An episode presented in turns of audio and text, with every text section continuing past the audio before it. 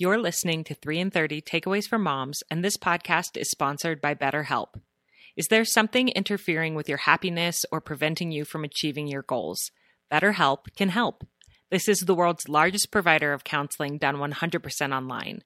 Counseling is my number one tool for being a more emotionally resilient parent because it's a place where I can talk through my struggles and my struggles with my children and learn tools for processing my emotions and managing hard moments. To get started meeting with your own licensed professional therapist online, just visit betterhelp.com slash 3 in 30, that's better H-E-L-P, and join the over 2 million people who have taken charge of their mental health with the help of an experienced professional. In fact, so many people have been using BetterHelp that they are recruiting additional therapists in all 50 states. As a special offer for 3 in 30 listeners, get 10% off your first month at betterhelp.com slash 3 in 30.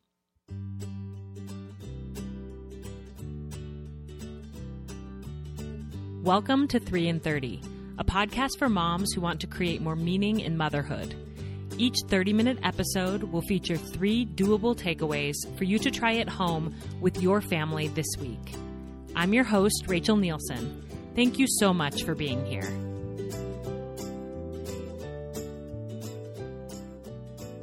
Hello, my friends, and welcome to September. It's a new month, a new season, and I am so excited to be back with new episodes of the podcast.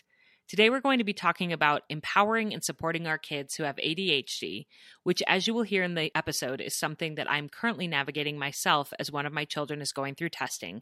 And I will share a lot more about that experience within the interview. But before we jump into that, I wanted to give you a couple of updates on the state of the podcast as we head into the fall. I always feel like autumn is a big time for 3 in 30 because I launched the show almost four years ago on a brisk autumn day in October. When I started the show, I was a busy stay at home mom looking for a creative outlet, and I had no idea that this podcast would eventually reach moms all over the world and become my career and my life's work.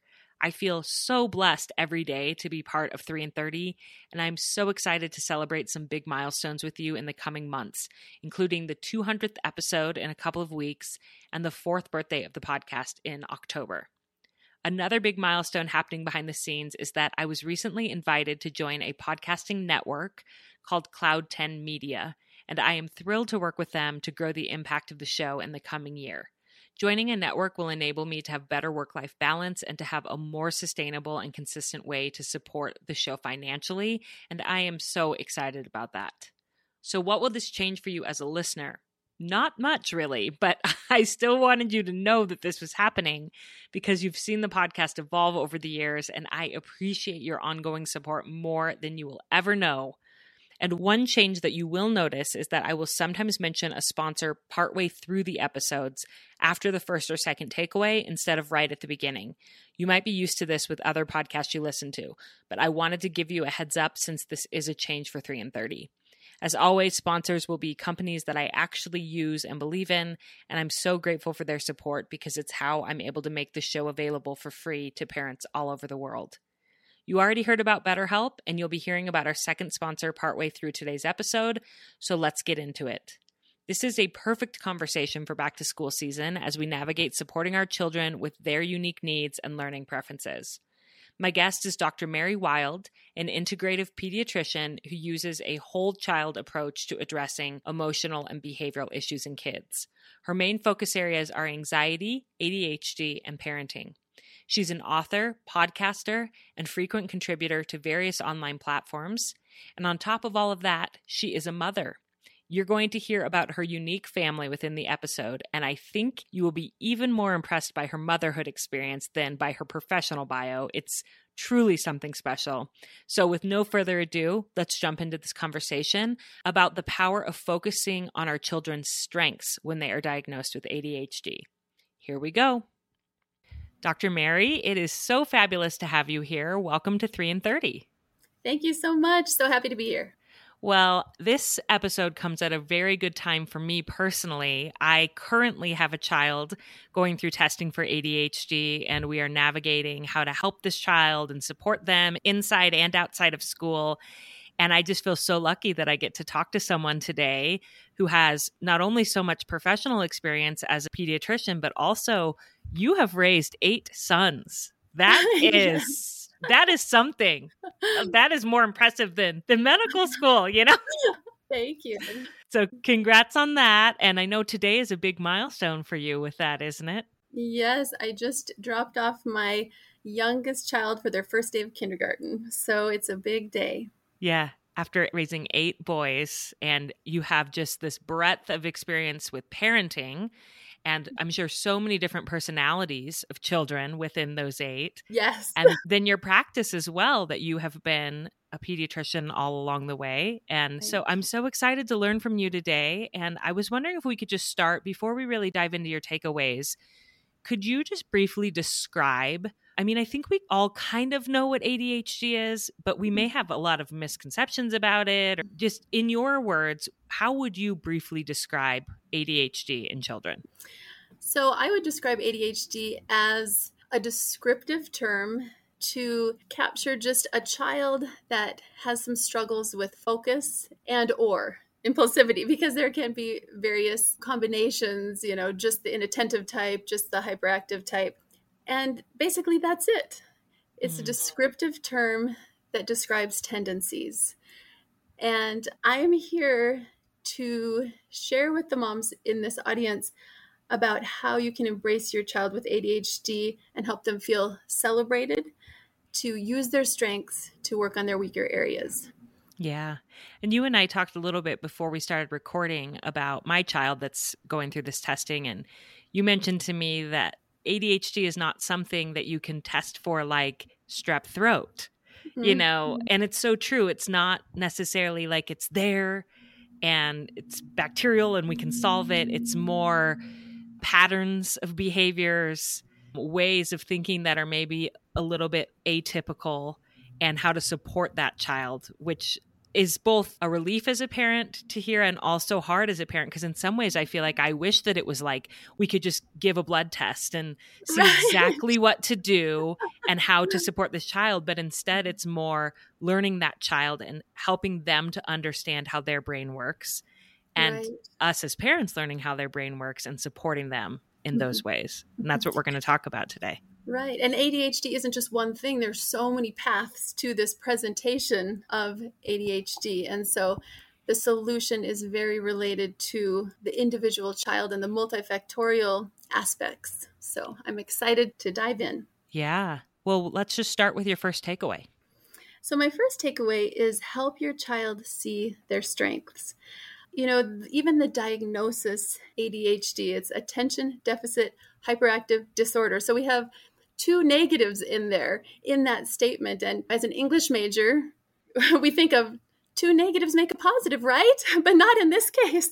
So often, kids with ADHD are in a position repeatedly where they're getting in trouble, where they're feeling like they're annoying people, where maybe they're struggling in situations that other people don't struggle. And it can be really hard mm. to hmm. be in that state all the time. And there's so many strengths connected with this combination of tendencies. So when I was navigating this question about what is ADHD and what do I as a parent want to do about it when I had a child that, you know, as a medical provider, I am watching him grow and thinking, okay, he is showing all the signs of ADHD. Mm-hmm. What am I going to do about it as a parent?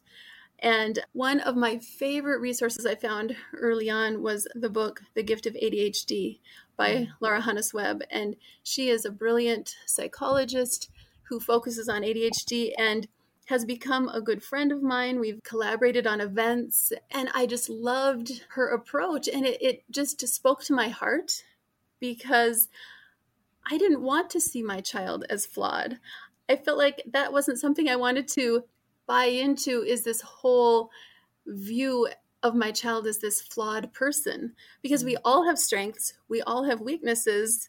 So, no matter what you want to call it, often our weaknesses are very connected with our strengths. You know, it's mm. like two ends of the same stick. So, you have someone who's kind of a daydreamer, sort of scatterbrained, and you also have someone who's amazingly creative.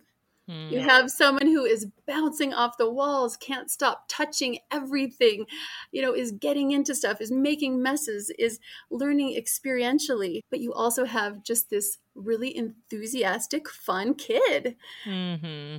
And so I just think that that's always where we need to start is just celebrating the amazingness of the child we have before us.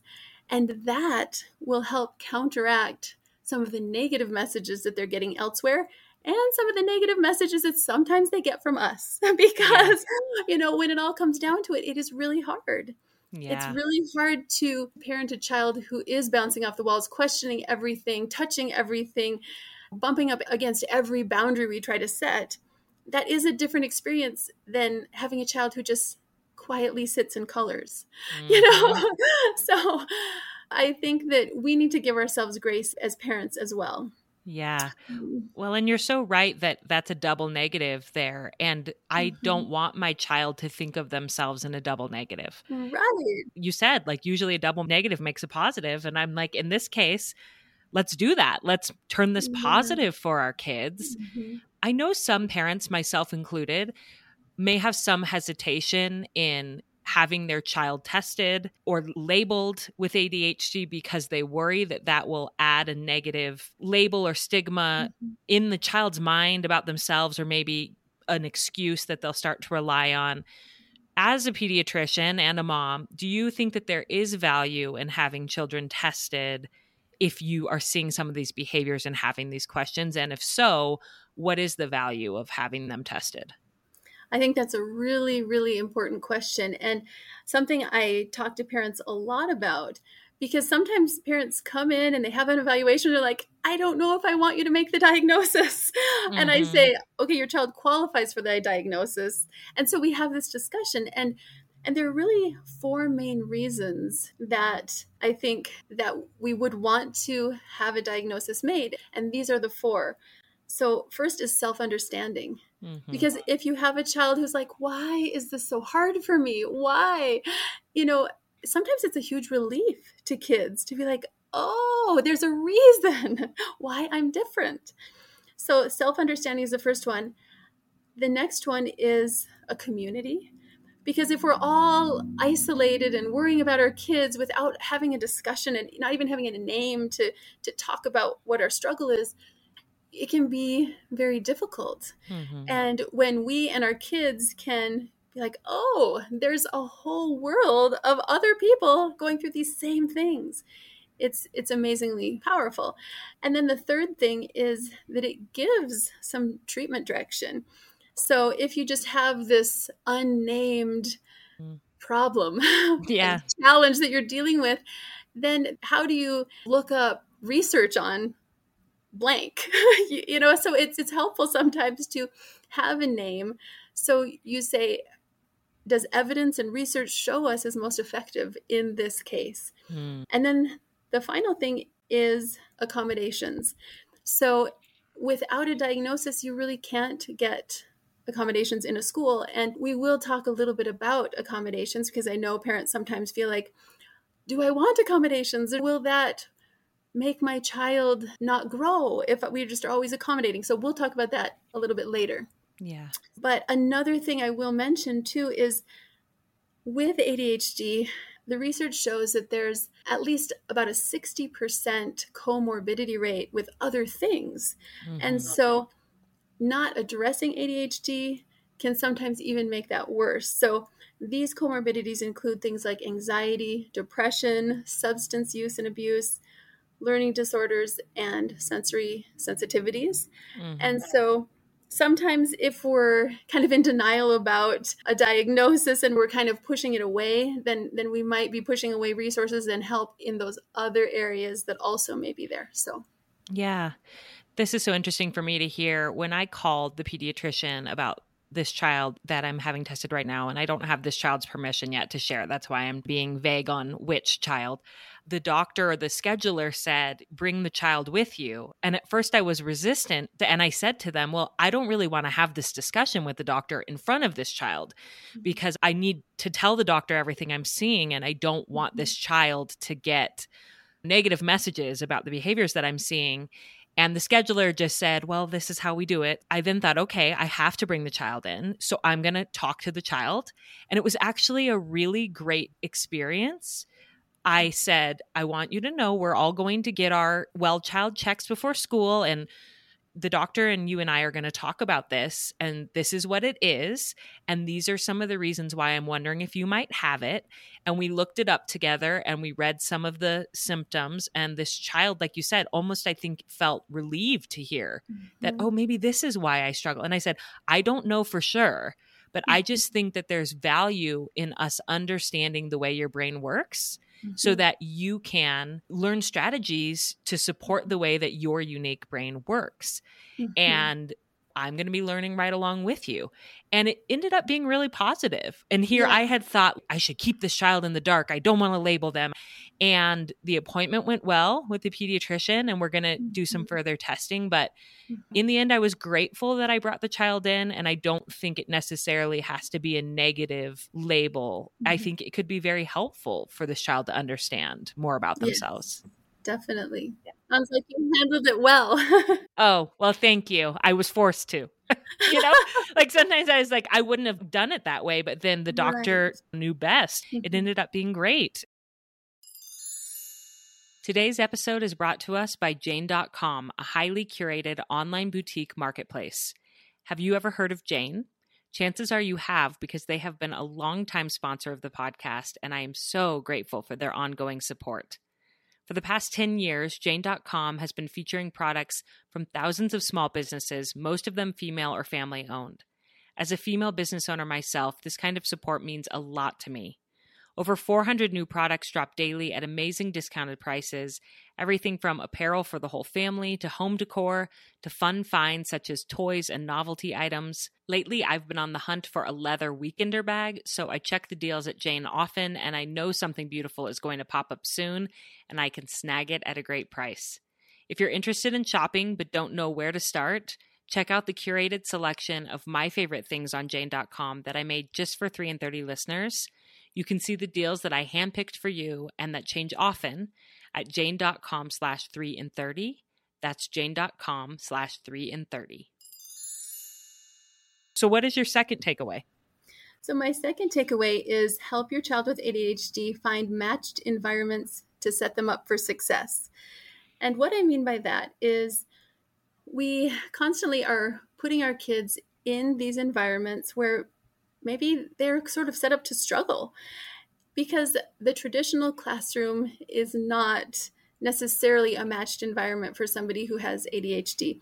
And if we think that they spend eight hours, five days a week in this potentially unmatched environment where they're getting some negative messages and they're struggling, then we have to find some matched environments to balance that out where they are just thriving and loving it and not getting in trouble and they can run and bounce off the walls and just not have to suppress anything. Mm-hmm. So, you know, my son, when he was in second grade, I just started noticing his teacher started telling me, I'm kind of concerned. He's a little slower in reading. He's being a bit disruptive. And I found out that she was making him sit with his back to the wall during recess because he had been disruptive, which is the exact opposite thing mm-hmm. that he mm-hmm. needed.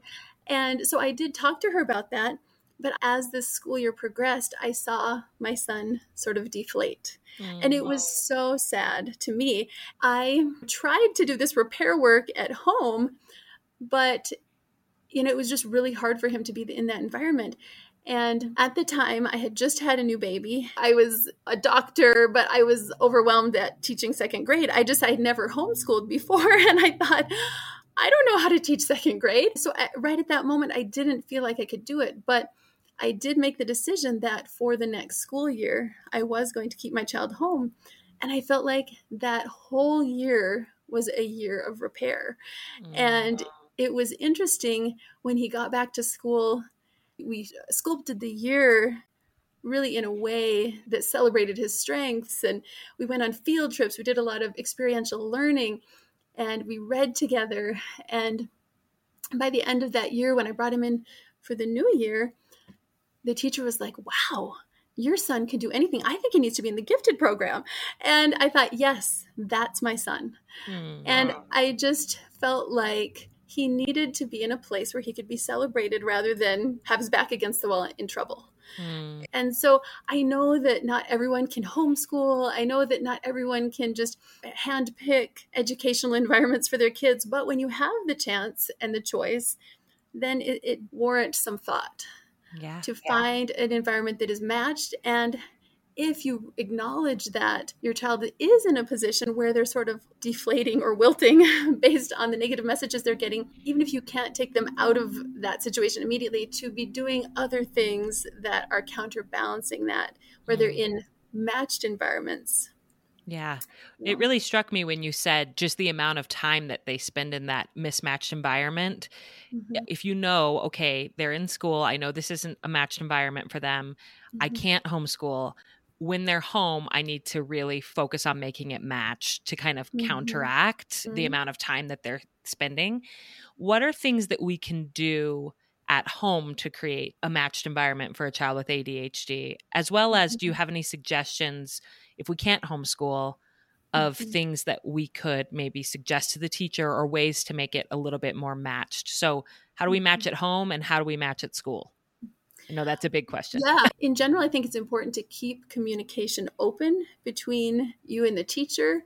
And so I went in and I said, This is not okay. My son will not be sitting with his back to the wall at recess. He needs recess. You know, and also it was interesting, he'd get in trouble for doodling on his papers. And and I'd be asking him, like, there was this one kindergarten piece of paper he brought home he was supposed to color gumballs in a gumball machine he had this whole drawing of people and i was like what is this and he said these are people jackhammering to get into the gumball machine and i mean it was this whole elaborate story that went beyond the mm. scope of the worksheet but yet he was in trouble because mm. he had messed up the paper and so i also just talked to her and, and actually brought her research saying doodling is actually a sign of intelligent activity yeah. going on.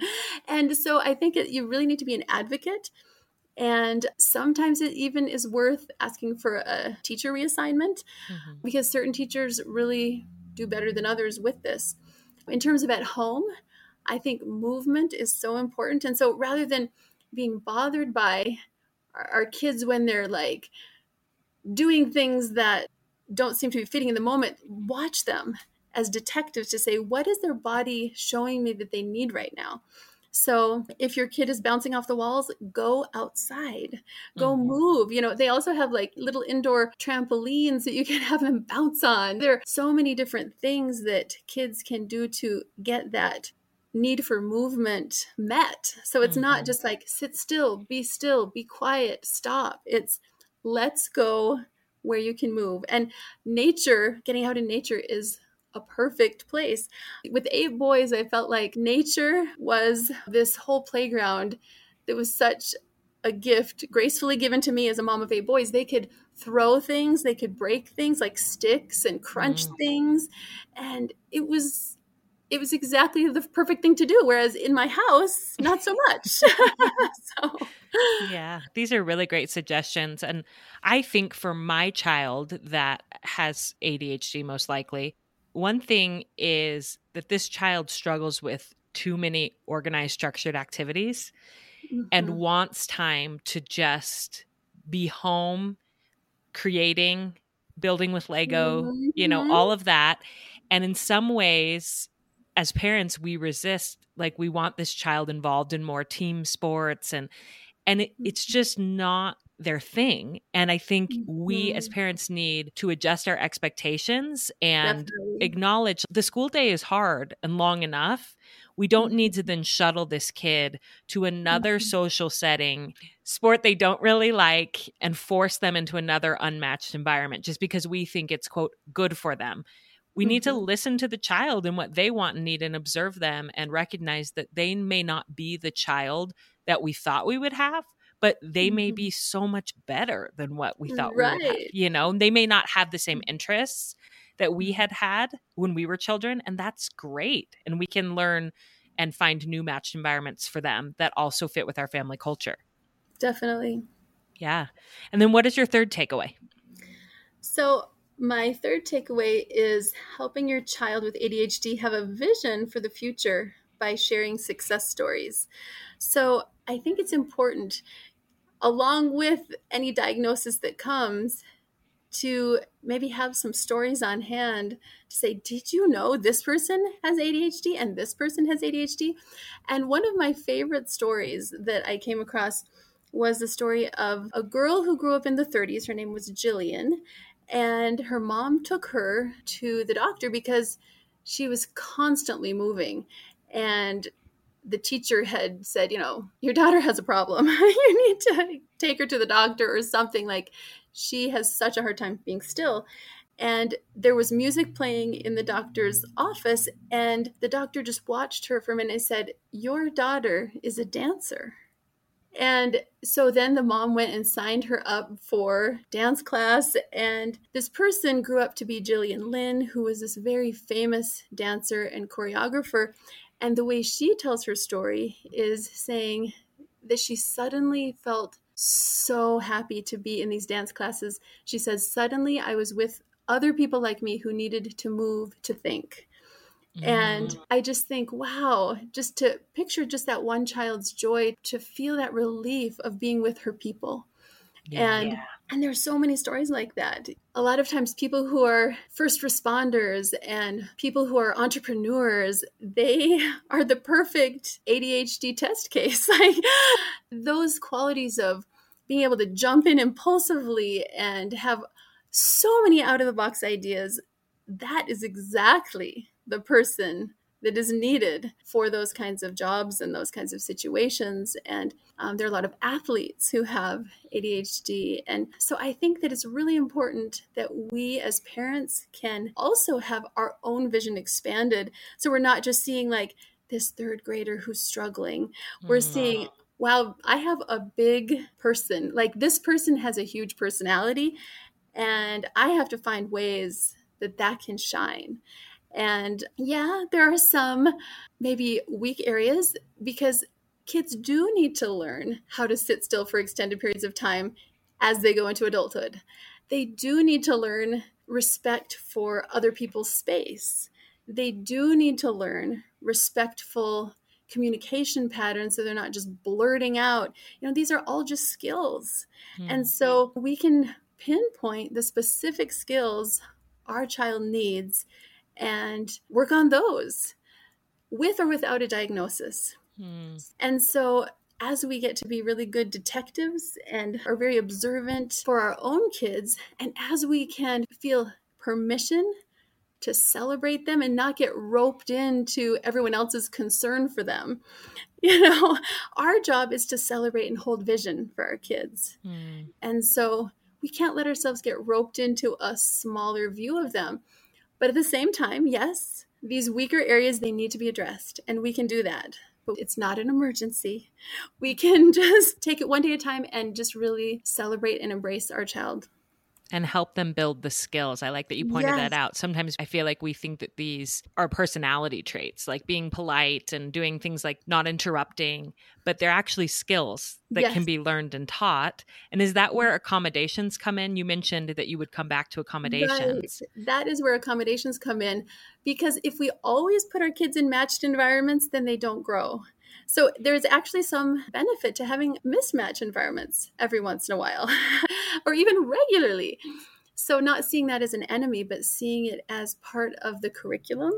So I remember with my child who is classic ADHD, music is very important in my family and so we would go to concerts, but every every time we would go, I just sort of brace myself to be embarrassed, to mm. be constantly having to you know, it was such an active process for me as his mom sitting next to him at an event he was supposed to be quiet at. I wouldn't necessarily bring him to Carnegie Hall until he reached a certain proficiency level, but yet I didn't stop bringing him to concerts. And I mm. just accepted that it was going to be a learning curve. And I remember one day I looked over at him and he was sitting watching the concert. Mm. And I was like, it happened. Yeah. It happened. he learned how to do this. And if you would have just stopped taking him because it wasn't matched, then right. he never would have learned that. And you're so mm-hmm. right as a parent that you have to be willing to tolerate some discomfort yourself in people Mm-hmm. staring at you, people judging your parenting, perhaps. You know, I get a lot of phone calls about this child from the school, from Mhm. camps and things. And I have toughened up as a parent where I just take it as information. I don't take it as any personal attack on my parenting or anything else. I just Mhm. say, thank you so much for letting me know. And we'll have a conversation about this and we'll work on this. And Mhm. then this child is growing. And you find that with accommodations in school? Like if they get accommodations with testing and things like that, that it's almost like scaffolding for them to be able to take care of their needs themselves with time? And how do accommodations with school help them instead of sort of just babying their weaknesses, if that makes sense? hmm I think it can be used as scaffolding, and particularly if you see a certain context where someone is just not able to show what they know or perform to their true ability, that's where an accommodation is warranted. And to be honest, so many IEPs and 504s are just a lot of words and it doesn't always happen. You can Yeah. sit and make the greatest plan in the world. So a lot of it is continued communication with the teacher, but but definitely scaffolding is a good metaphor because it's something that's there but then does get removed. Yeah. and and maybe certain things won't be removed because 504s allow for people to even have some scaffolding through college and people self-select as they get older to choose places where they can succeed in terms of their careers and so it becomes less necessary. Yeah. Well, and especially at the elementary school age, though, these kids really don't have a lot of control over their learning Mhm. environment. So for this child, I said, you know, maybe you need to have a routine where halfway through the test, you stop and stand up and take a drink or go to the bathroom or something because focus is Mhm. hard. And this child said, I'm not allowed to do that. So that's when a accommodation, I think, is important because then they're allowed to do the things that support their brain. But Mhm. fortunately, when we move into adulthood, we no longer have teachers telling us that we're not allowed to do things. So if we've learned our brain and we know, okay, I have to take a break and take a drink of Mhm. water or whatever, then we know kind of how to manage our own needs better. Well, this has been such an uplifting conversation. I love the focus on strength based Mhm. approach to ADHD. I actually recently started listening to a podcast that's for women who have ADHD because mm-hmm. sometimes I wonder about myself. and I, it's called ADHD for Smart A Women. Uh-huh. And her introduction lists all these famous people. Like that's how she starts her podcast. She says Thomas Edison, John F. Kennedy, Mozart, Michael Jordan, Serena Williams, Simone Biles, Mel Robbins, Emma Watson. Like these are all people who have ADHD. And when she starts her podcast that way, I'm like, oh, wow, these are awesome, successful people. And my Mhm. child can be too. Yes. So I love this approach to it. And I do want to have episodes in the future on the show. I've had a lot of moms reach out to me and ask about them if they have ADHD and how that makes it difficult to mother in a certain way. So I hope to approach that. But Mhm. focusing on the children today, what further resources do you have if people want to learn more from you? So I think the best place to go is to drmarywilde.com, and that's D R M A R Y W I L D E.com. And I'm so excited to share that I am having a challenge coming up starting September 13th in my free Facebook group. And that is all about ending the homework battles. Hmm. And also, there's a bonus opportunity called Organizational Boot Camp that helps maybe organizationally challenged child or family clean a room in a week. so I think that these are day to day struggles. And as a behavioral health provider, as a mom, as somebody who is sort of a dreamy scatterbrained person myself, I am excited to share some of the things that I've learned over the many years. Perfect. So there will be a little banner on the top of my website that either says, you know, join the challenge or join the Facebook group. And so depending on when you're listening to this episode, you can do one or the other. Perfect. Well, thank you, Dr. Mary, for coming on 3 in 30. Thanks, Rachel. Well, my friends, this was a conversation I needed today, and I hope it uplifted you as well. Whatever struggles your children experience, it's always going to benefit all of us to take a strength based approach to supporting them. And I'm so grateful to Dr. Mary for that reminder. As a recap of her three takeaways first, help your child with ADHD see their strengths. Children with ADHD are probably used to getting a lot of negative feedback about their behaviors, but it's important to help them understand that many of their greatest gifts come from the unique way that their brain works. When I told my child that they were going to be tested, I explained that this was not because they have a disorder that needs to be fixed, but rather because they have a unique and amazing brain that needs to be supported. Second, help your child with ADHD find a matched environment to set them up for success. This may play into the decisions you make for their schooling, as well as the communication you have with their teachers about their needs. It's important to recognize when they've been in a mismatched environment for a long time so you can help them recalibrate and lean back into their unique strengths. I also appreciated Dr. Mary's reminder that we can't keep them in a matched environment all the time, and that's actually good because it will stretch them to develop new skills if we are there to scaffold and support them. Third, help your child with ADHD have vision for the future by sharing success stories. Is there a famous person in their field of interest that has ADHD? Do some Googling and find out. It's important that they and we, as their parents, recognize that this diagnosis does not have to limit their potential throughout their life, but can actually be a springboard for harnessing their unique gifts. My friends, as I mentioned to Dr. Mary, we are going to have more coming on this topic, both on how to support our kids with ADHD and how to support ourselves if we have ADHD. I will link Dr. Mary's upcoming challenge on helping children with ADHD manage homework and organization in the show notes. Moms, you are doing a really great job, and your children are so lucky to have you. I'm sending you all my love, and I hope you have a wonderful week with your family. I'm Stacy Toth. And I'm Dr. Sarah Ballantyne. And we'd like to invite you to come listen to our podcast, The Whole View. Each week, we follow the science for an in depth answer to a listener requested topic related to health and wellness. But we're not your typical health show. We're talking emotional and physical, looking at dozens of scientific studies to support our answers. You might be surprised what the science can tell us. When we share practical tips and embarrassing personal stories, we make sure no one is left thinking perfection is the goal. In fact, this one time at band camp, uh, uh, not now, Stacy. Oh, right. Sorry. I was about to get on a soapbox again. The whole view is exactly that a comprehensive and holistic look at important topics that likely resonate with you. We also take a body positive approach, and instead of engaging in diet culture, we focus on what the actual medical research says are the healthiest choices in terms of diet, lifestyle, and non toxic living. And we're not afraid to bust myths that are trending in health conscious communities. Join us to laugh and learn and just feel like you're hanging out with your two nerdiest besties. Check out the Whole View podcast wherever you listen, and don't forget to subscribe so you never miss an episode.